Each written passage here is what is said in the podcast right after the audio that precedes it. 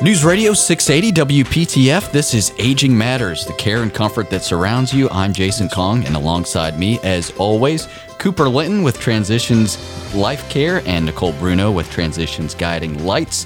Good evening to you both. Good evening. So glad to be here. Yes, yes. Uh, uh, we've got your coffee in hand this time, Nicole. We're, we're, we're Yeah, back I, on track. I, I won't be as cranky this time. I'm sorry about my appearance last week. no, no. no. we, we could never tell if you were cranky. We could never tell. Okay, I, I could tell, Jason. I just, I just want to just go on the public airwaves record. I could tell. Only Cooper could tell. Well, Cooper, let's let's get into it. We've got uh, what I think is a, a really interesting show today, and this is going to be primarily about advanced directives. It is, and this show is very often about showcasing expertise and providing information on topics that we may not always want to talk about, but we always need to talk about. It's mm-hmm. really part of the caregiving journey. It's part of understanding how to get where we're going and take care of our loved one. And so today we have Ken Burgess. He is an attorney, is a partner with Poyner and Spruill, located here in Raleigh uh, and in my opinion, is the foremost legal authority on issues of advanced directives, uh, both the legal advanced directives and some of the medical orders that are related to advanced directives in the state of North Carolina. And so, Ken, we're thrilled that you're on the show. Thank you. I'm glad to be here, but where's my coffee? Oh, that was an epic fail, Cooper. Totally on me, my bad. You're forgiven.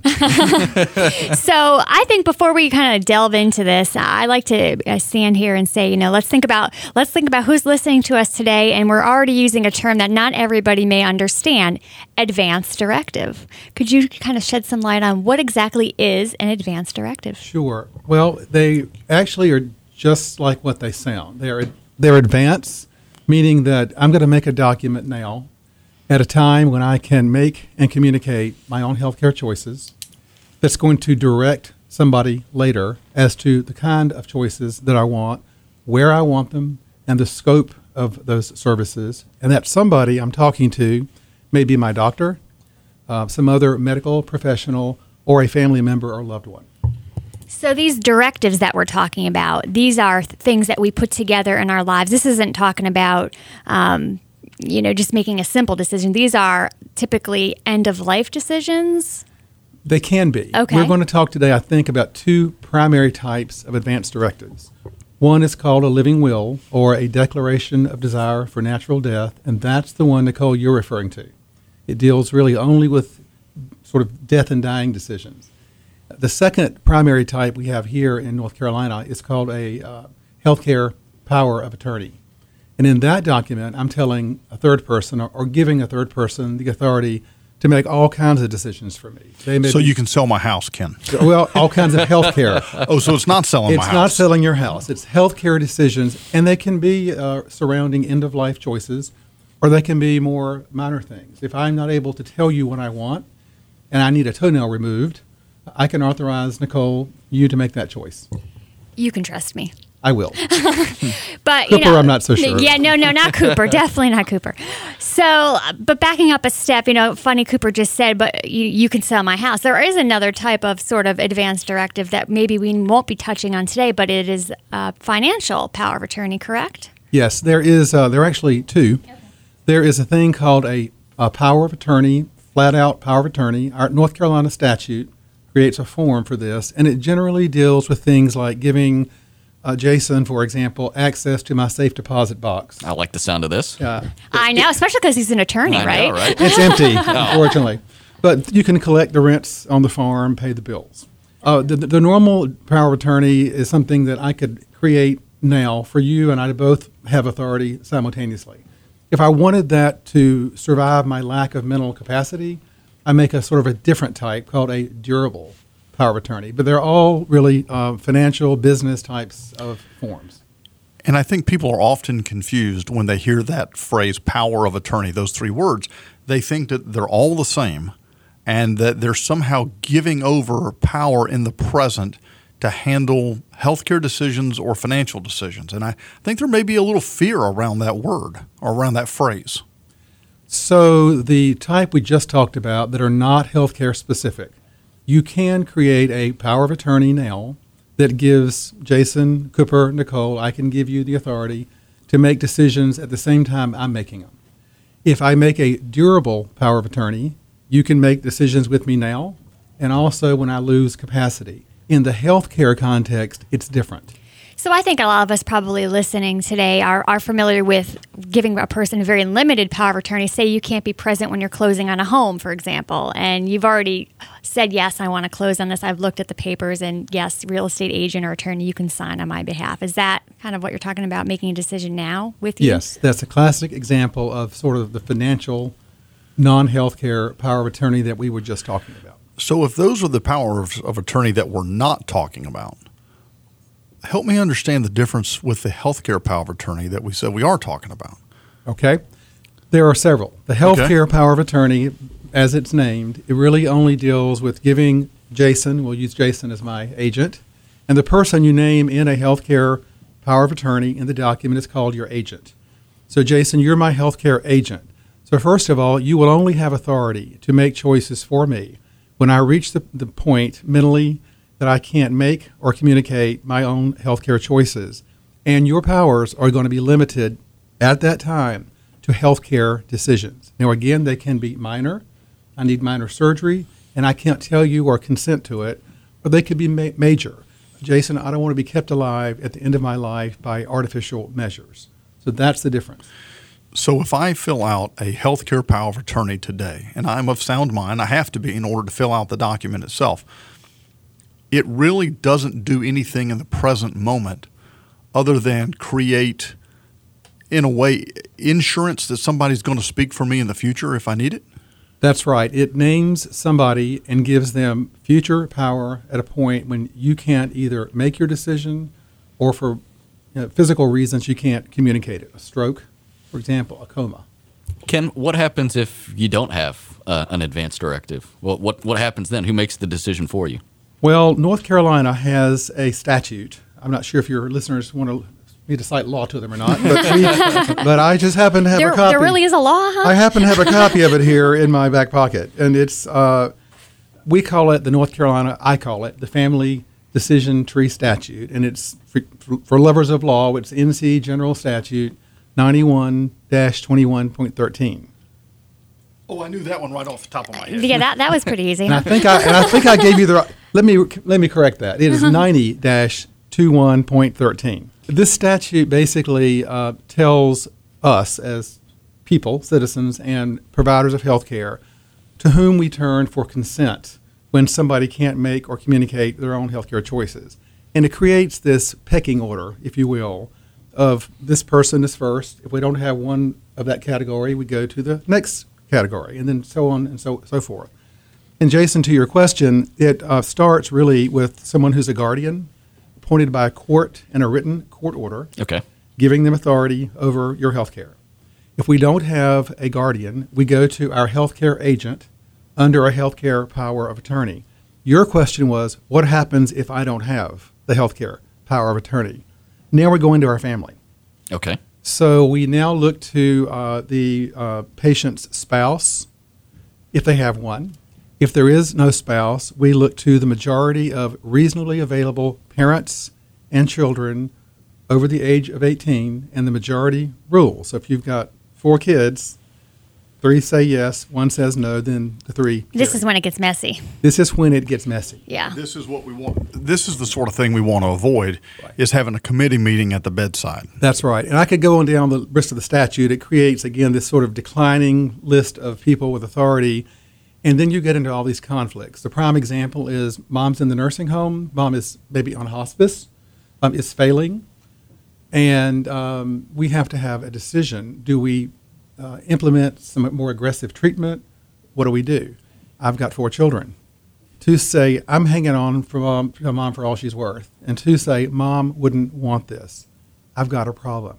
That's why we create advanced directives. Yeah, and that's that's very key, and we'll continue this discussion. Our guest this week is Ken Burgess. He's an attorney with Poyner and Spruill, and we're going to continue our discussion on advanced directives. We'll get into DNRs a little bit. We'll explain what that means, and we'll do a whole lot more. You're listening to Aging Matters, care and comfort that surrounds you, a service of Transitions Life Care, which was founded as Hospice of Wake County. You can find them online at transitionslifecare.org. This is News Radio 680 WPTF.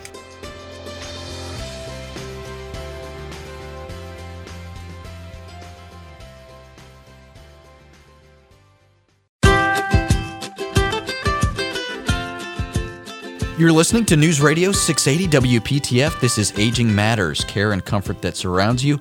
This show is made possible through the support of Transitions Life Care. I'm Jason Kong, and alongside me, as always, Nicole Bruno with Transitions Guiding Lights, Cooper Linton with Transitions Life Care, and our special guest, our very special guest, Ken Burgess, attorney with Poyner and Spruill and Cooper. We're going to hold off on all the lawyer jokes this show. We're gonna well, there's stash just so those many away. to choose from. Uh, there are, there are, but we're we're gonna stay on topic here, and our our discussion this week is all about advanced directives, and we were talking about healthcare power of attorney, and you know this is uh, an, a very important concept as we left off last segment that uh, this gives you a lot of control in making decisions.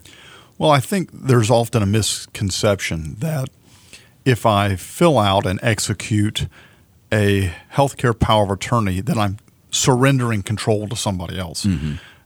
And we, I think there's a, misunderstanding that in reality, you're maintaining control and extending your control beyond the limitations of your own ability to express your wishes.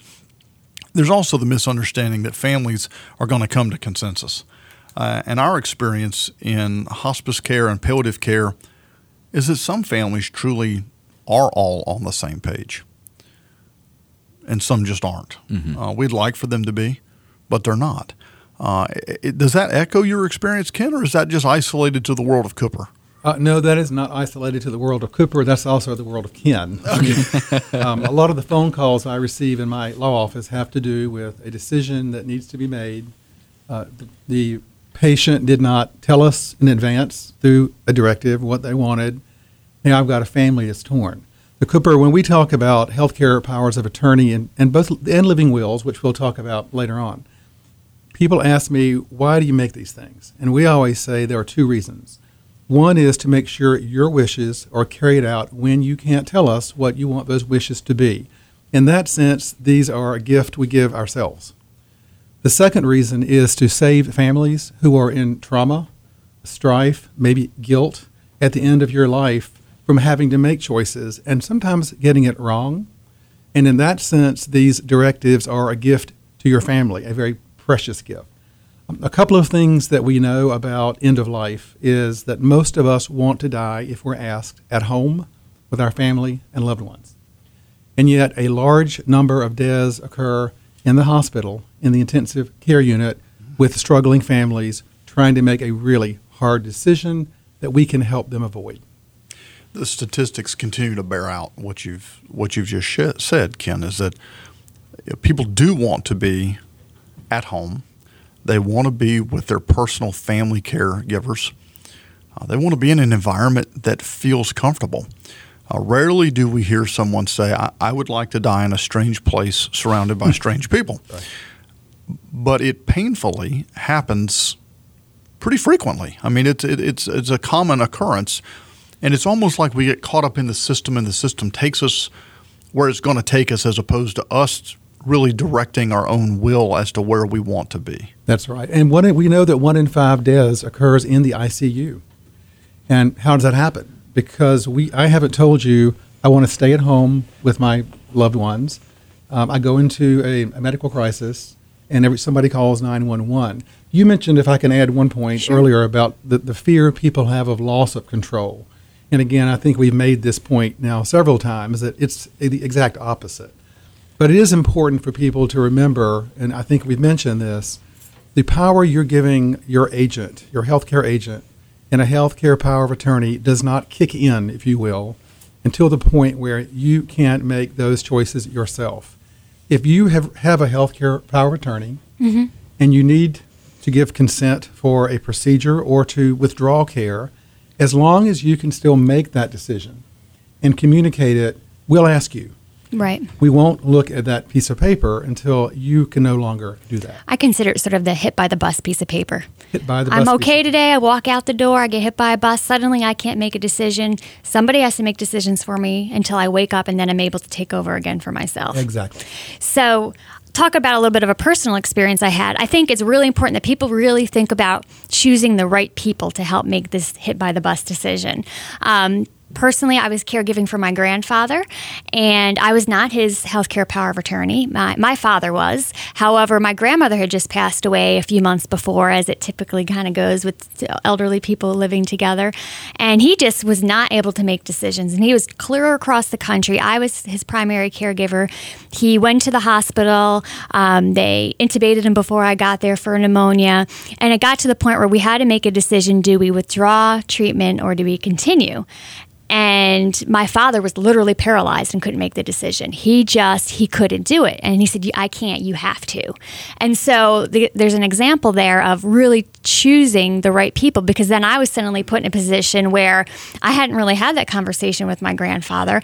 And they had you know they're standing in the in the icu unit with two doctors, a nurse, all these witnesses, and me trying to get him to say, Grandpa, if we withdraw this tube and you can't breathe, what do you want us to do? Do you want us to go back in or not? And he shrugged his shoulders, right? So then there's like a non committal answer. So ultimately, I said no. He was 97 years old. You know, he obviously wasn't going to recover, but that put a huge burden on me.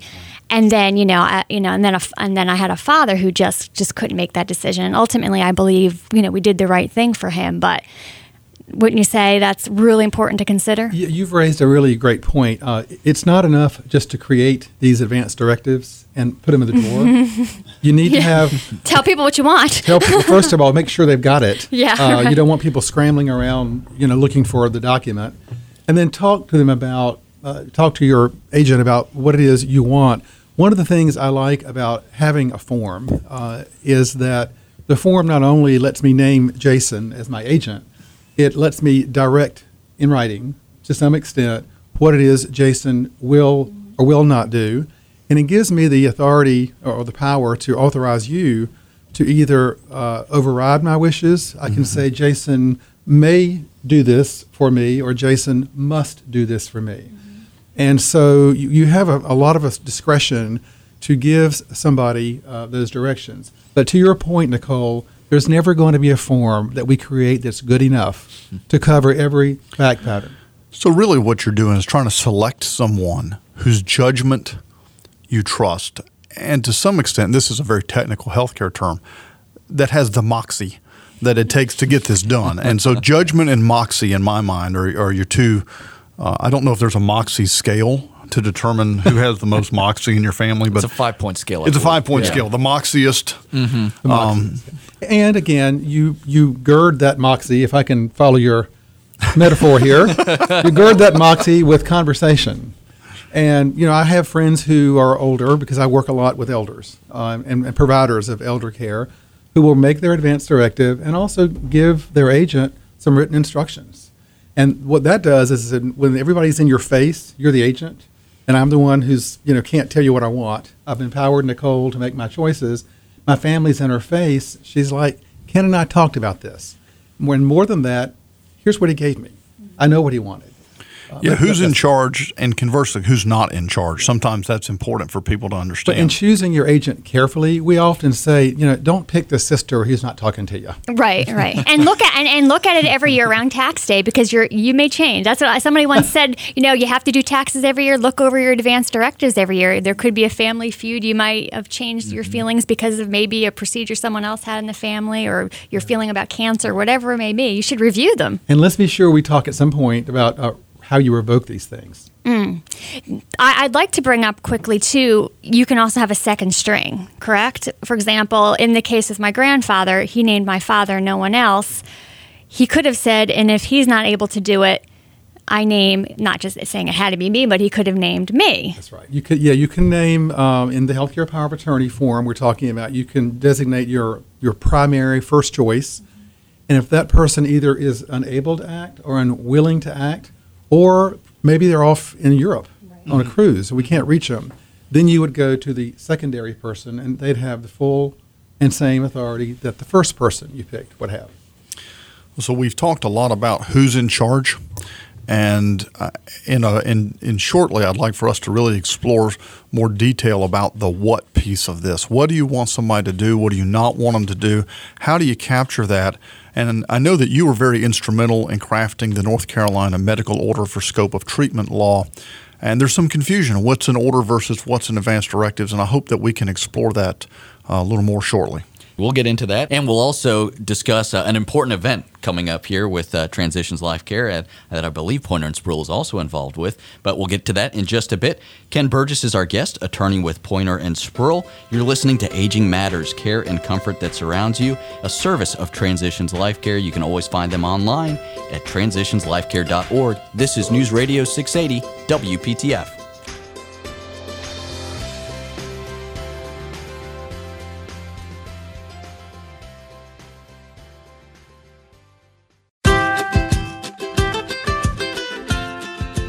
You're listening to News Radio 680 WPTF. This is Aging Matters, care and comfort that surrounds you, a service of Transitions Life Care. I'm Jason Kong, Nicole Bruno with Transitions Guiding Lights, Cooper Linton with Transitions Life Care, and our guest this week, Ken Burgess, with attorney. He's an attorney with Poyner and Spruill, and this show's been all about advanced directives, and we've been talking about uh, healthcare power of attorney, and now we're going to get into a discussion of revoking that, and we'll also get into uh, topics of living wills, and we're going to reach into our, our Scrabble bag and pull out some letters later, DNR, MOST. and we'll see how that goes. Maybe we can get a triple word score out of it. It's that. alphabet soup. We're actually going to serve that for dinner tonight. Right, of course. Now, Jason, you're dating yourself. It's words with friends, not Scrabble. Oh, you're, you're right. You're right. I'm old school. I'm old school. Well, I have to tell you before we jump into this, I live with an 80 year old mother and a 78 year old uncle. We have four Scrabble boards at our home, and they are on rotating lazy Susans. So Wow. I know all about triple word score. Yeah, you don't want to you don't want to use MOST on that triple word score. You got to you got to use something. There's got to be than a that. Q in there. That's That's, right. what you need is a Q. Give me a vowel.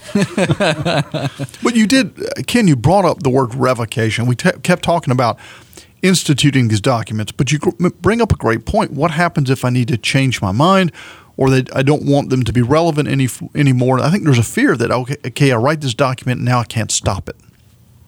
No, no, it's definitely written in stone. It's carved forever. Oh, it is. Mount Sinai. Oh, now, Nicole, Nicole, you're going to scare people. I'm just scared. I'm just teasing.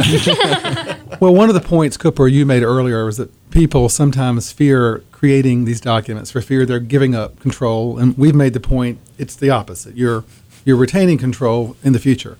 But people do sometimes change their mind. A healthcare power of attorney, I may decide that Jason and I aren't friends anymore, and I don't want Jason to be my agent. That's a very smart move on your part. You've been talking about me doing this the whole show. I'm glad you've come to your senses. I feel I can trust you now. Ken, Ken, do you trust me yet or we're still not there? Uh, I'm not going to talk about that on the air, but uh, I've got the halo.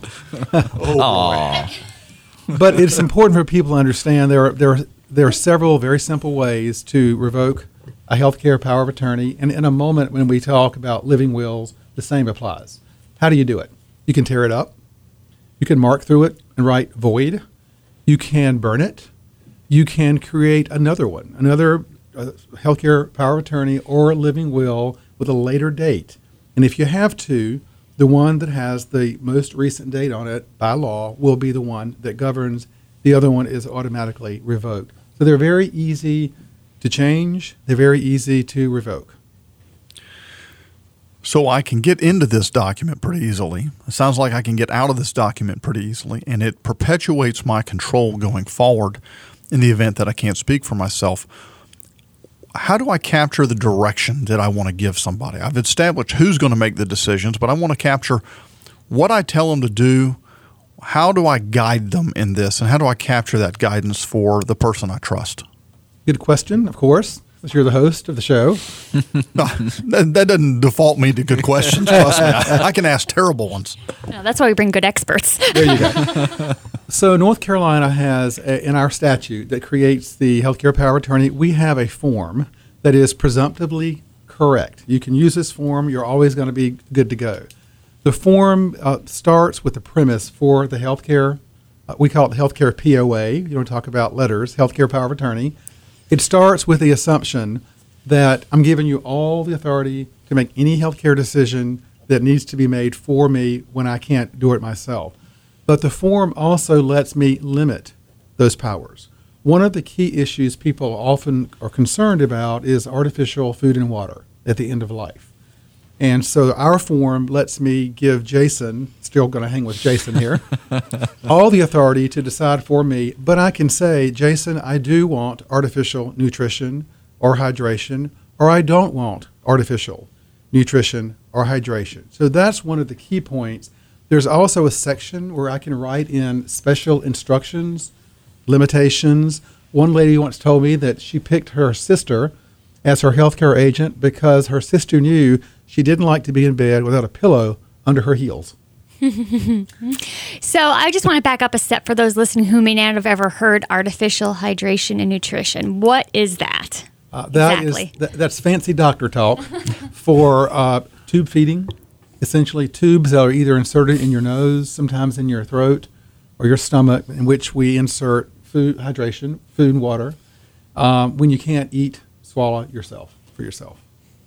And some for some people, that's something they absolutely want, or they may want on a temporary basis. Uh, some people want it as a life-sustaining measure, and I think it's really critical that people think about under what circumstances might they want artificial hydration or artificial nutrition. Because I, I've had people call me and say, "Well, I don't want to be on tubes or wires." Painfully, that's a good start, but it's it's it's an overly simplistic approach to what is it you really do or do not want, and under what circumstances would you want those things, and then how have you expressed that to the people you trust to make those decisions?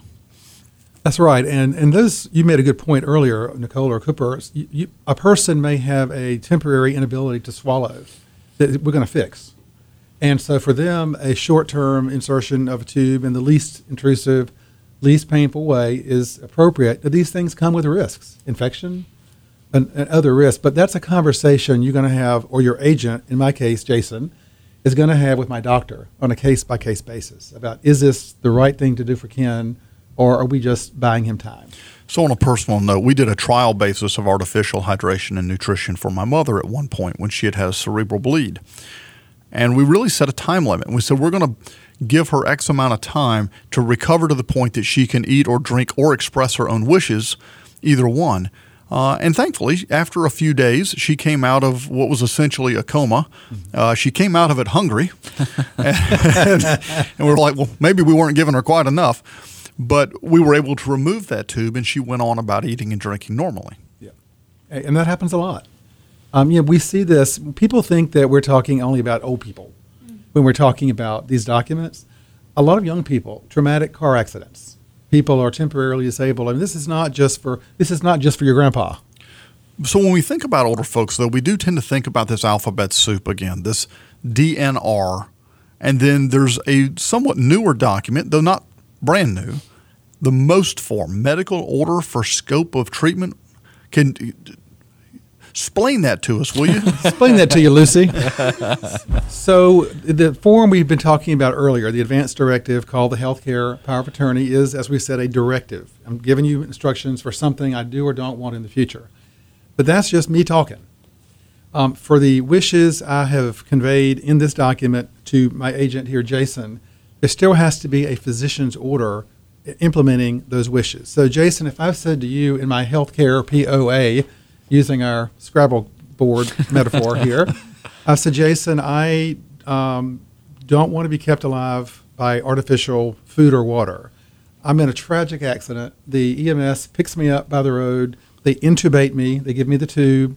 I get to the hospital, and Jason says, he didn't want that. Take it out. A doctor has to write the order. So, um, one of the kinds of care that can re- resuscitate us, revive us, is CPR, cardiopulmonary resuscitation.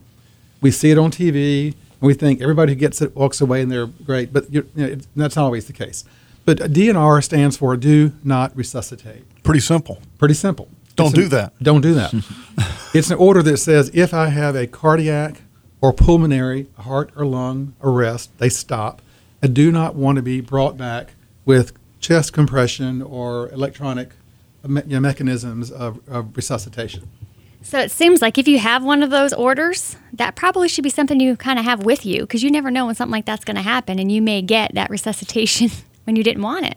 That's exactly right. You need to, the DNR, do not resuscitate, needs to be with you. If you, you know, there, and there are ver- there are different versions of it. I have a friend who actually had his tattooed on his chest, literally. A little bit extreme, right? He's probably listening right now, and you know him. um, but yeah, you need to have those forms with you. And, uh, you know, we do see the DNR order uh, a lot with, with elderly people who may be homebound or maybe in a institute, not an institution, a facility, a skilled nursing facility, or an assisted living, or other people for whom we expect a relatively short um, lifespan. That's not something my young friend Jason would be walking around with in his wallet, typically. Now we uh, we're running short on time here, Ken. But is this MOST that uh, uh, Cooper brought up, what is this? This stands for Medical Order for Scope of Treatment. It's a, again a physician order. You can only get it from your doctor that carries out wishes I may also have expressed in my advance directive. And it covers things like we just talked about. I don't want CPR. It can also cover I don't want antibiotics. I don't want surgery. Um, I don't want uh, intubation. Yeah, the school, a full array of treatment, and it can also authorize me to have those. To your point earlier, uh, Cooper and Nicole, for a limited trial basis. Will this make Ken you know, feel better again, and is it going to last a while? So it's a little more nuanced, a more sophisticated document. More sophisticated, yeah. Ken Burgess, attorney with Poyner and Spruill. Thank you so much for coming on the show this week. This was uh, highly educational and, and, illuminating. Thank you so much for your time. Thank you. My pleasure. Uh, if, if, people want to find more information about you or Poyner and Spruill, can they just Google that? Is there a website they can go to? Sadly, you can Google me, and okay. I'll pop right up. Yeah.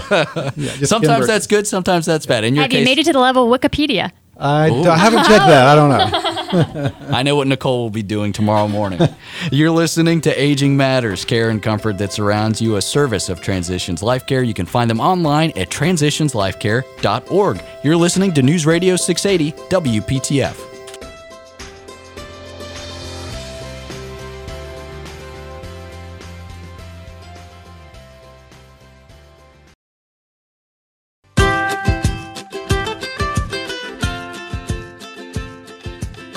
You're listening to News Radio 680 WPTF. This is Aging Matters, care and comfort that surrounds you, a service of Transitions Life Care. Jason Kong here, Nicole Bruno over there, Cooper Linton over there, representing Transitions Life Care and Transitions Guiding Lights.